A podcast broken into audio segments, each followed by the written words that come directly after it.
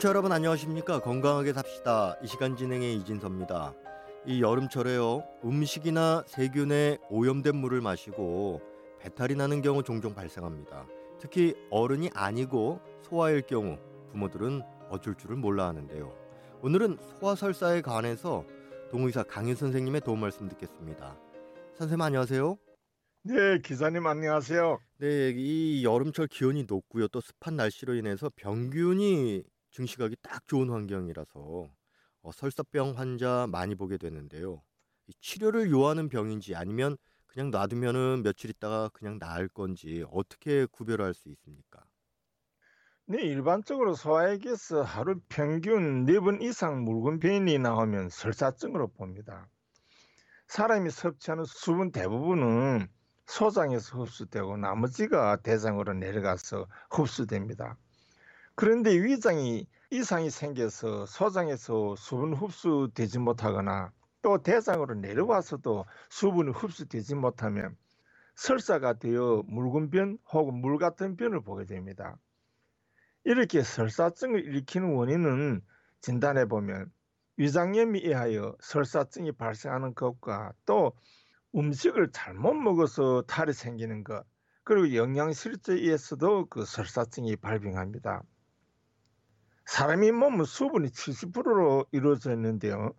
여기에는 여러 가지 그 영양소들이 포함되어 있으면서 생명 활동을 진행하게 합니다. 때문에 사람이 몸에서 수분이 빠져나간다는 것은 단순한 물이 아니라 사람이 생명과 연관된 영양 물질이 병적인 원인을 해서 급속하게 소모된다는 것을 의미합니다. 소화의 경우에는 가만히 있어도 호흡기와 몸의 표면을 통해서도 많은 수분이 증발합니다. 그런데 설사를 하게 되면 더 빠르게 몸의 수분을 감소시키게 됩니다. 이렇게 몸에서 갑자기 많은 양의 수분이 체외로 흘러나가면 소화에서는 병적인 반응이 금방 나타나게 됩니다. 그 이때 증상은 어떤 게 있습니까? 네, 설사가 못지않고 계속되면 제일 먼저 나타나는 병적인 증상이 경련 혹은 시어코입니다. 설사가 경증일 때는 목이 마르고 갈증이 생기며 맥이 없고 소변 보는 횟수가 줄어들고 자리에서 일어나려 하지 않습니다. 그러나 중증일 때는 맥박이 빨라지면서 몸에서 열이 나기도 합니다. 이렇게 설사를 하면서 체온이 올라가면 급속하게 탈수하면서 환자는 쇼크에 빠지게 됩니다. 소아설사증은 매우 빠르게 진행되기 때문에 바로 대처해야 합니다. 이 영양분을 섭취하는 것도 중요하지만요. 이게 먹은 것을 자꾸 설사로 배설하게 되는 거, 이때 수분이 너무 빠지는 것도 걱정인데요.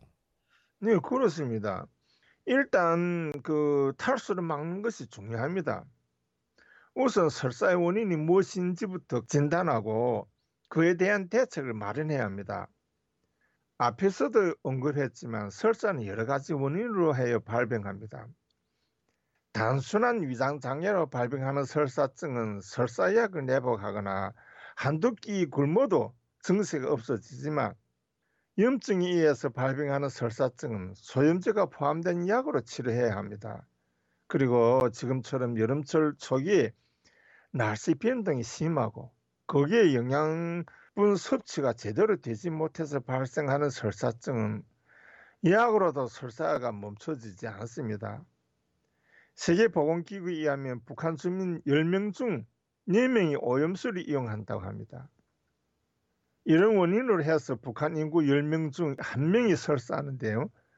그 중에서도 소아설사가 더욱 심각한 것으로 나타나고 있습니다.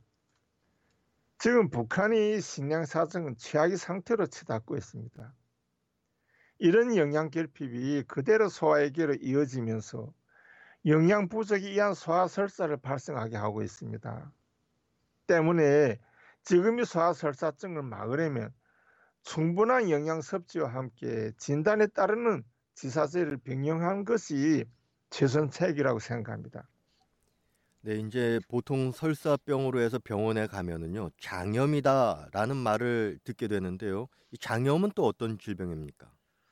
네, 소아장염은 보통 세균에 의해서 발병하게 됩니다. 지금 저여름 절기로서 밤과 낮의 기온차가 심합니다. 기온차가 심할 때는 음식이 상하기 쉽고 또 어린이들은 소화기가 약하기 때문에 세균에 쉽게 감염될 수 있습니다. 세균에 감염되면 장애염증이 생기면서 설사와 함께 몸에서 열이 나고 심하면 피가 섞인 변을 보게 됩니다.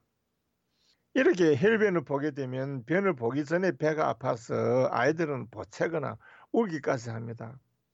이런 그 설사에는 반드시 소염제를 같이 병용해야 혈변은 물론 설사증도 치료됩니다. 그 소화 장염일 때는요, 어떤 것을 먹어야 되고 또 어떤 음식을 피해야 하는 겁니까? 네, 소화 장염은 물론 어른들 장염에도 기름기 많은 음식을 먹지 말아야 합니다. 그리고 증상에 따라 먹는 음식도 달라야 합니다. 설사가 경증으로 하루 4일 정도 할 때는 끓였다가 식힌 물 반 사발에 설탕 50g, 소금 2g을 넣고 한 번에 먹입니다. 음식은 한끼 정도 굶기고 도토리 가루에 설탕을 두고 달인 조장고를 먹이는 것이 좋습니다. 설사가 중증으로 하루에 6회에서 10회 정도 할 때는 해열제와 함께 지사제를 같이 먹이는데 병원에 내원해서 정확한 진단을 받고 치료를 해야 합니다. 아직 성장 단계에 있는 소아들과 어린이들에게서 발병하는 설사증은 어린이들이 성장을 저해하는 치명적인 요인으로 됩니다. 때문에 자기 건강 자기가 챙기기 위하여 부모님들은 건강 상식과 의료 상식을 열심히 배우고 습득해야 합니다. 네, 일반적으로 이 설사증에 대해서 잘못 알려진 상식이 있다면 어떤 게 있을까요? 네, 사람들은 설사를 하면 설사를 멈추기 위해서 지사제를 사용합니다.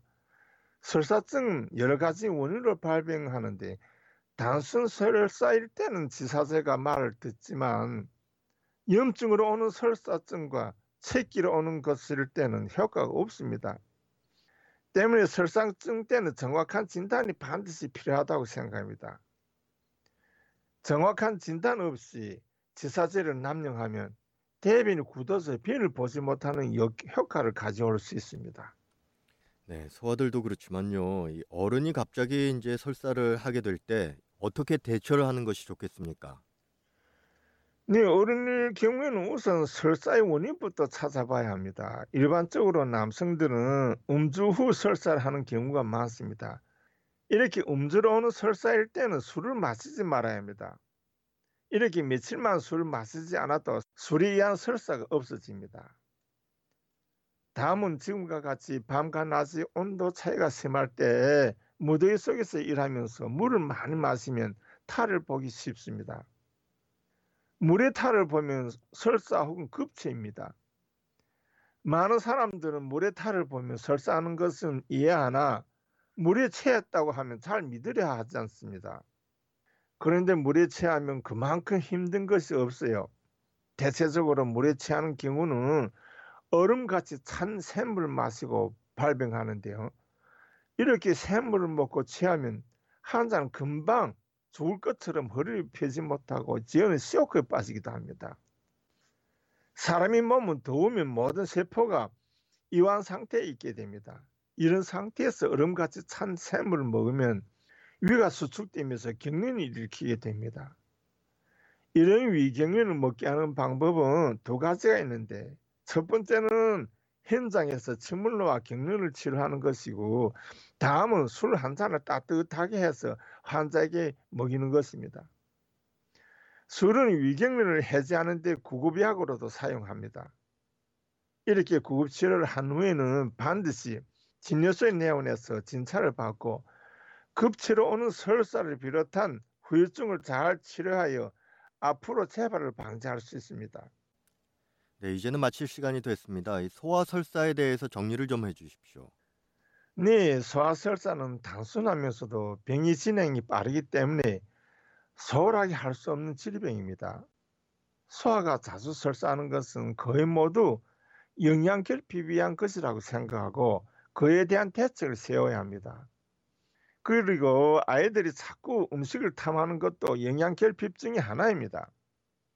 영양 상태가 좋고 건강한 아이는 절대로 음식을 탐하지 않습니다. 때문에 영양이 결핍한 아이들일수록 음식을 잘 조리해서 여러 가지 영양소가 함유된 음식을 먹어야 합니다. 지금 북한의 식량 사정 때문에 육고기나 우유를 비롯한 고급스러운 것은 생각할 수는 없지만 콩을 비롯한 영양가가 높은 대체 식품으로 아이들이 영양을 잘 관리하면 영양 결핍으로 오는 설사증을 막을 수 있다고 생각합니다. 소아설사는 아이들이 성장에 영향을 미친다는 것을 우리는 알아야 합니다. 네, 선생님 오늘 말씀 감사합니다. 네, 감사합니다. 여러분, 안녕히 계십시오. 건강하게 삽시다. 오늘은 소아설사에 대해 전해드렸습니다. 지금까지 도움 말씀에는 동의사 강유 선생님, 진행에는 저 이진섭입니다. 고맙습니다.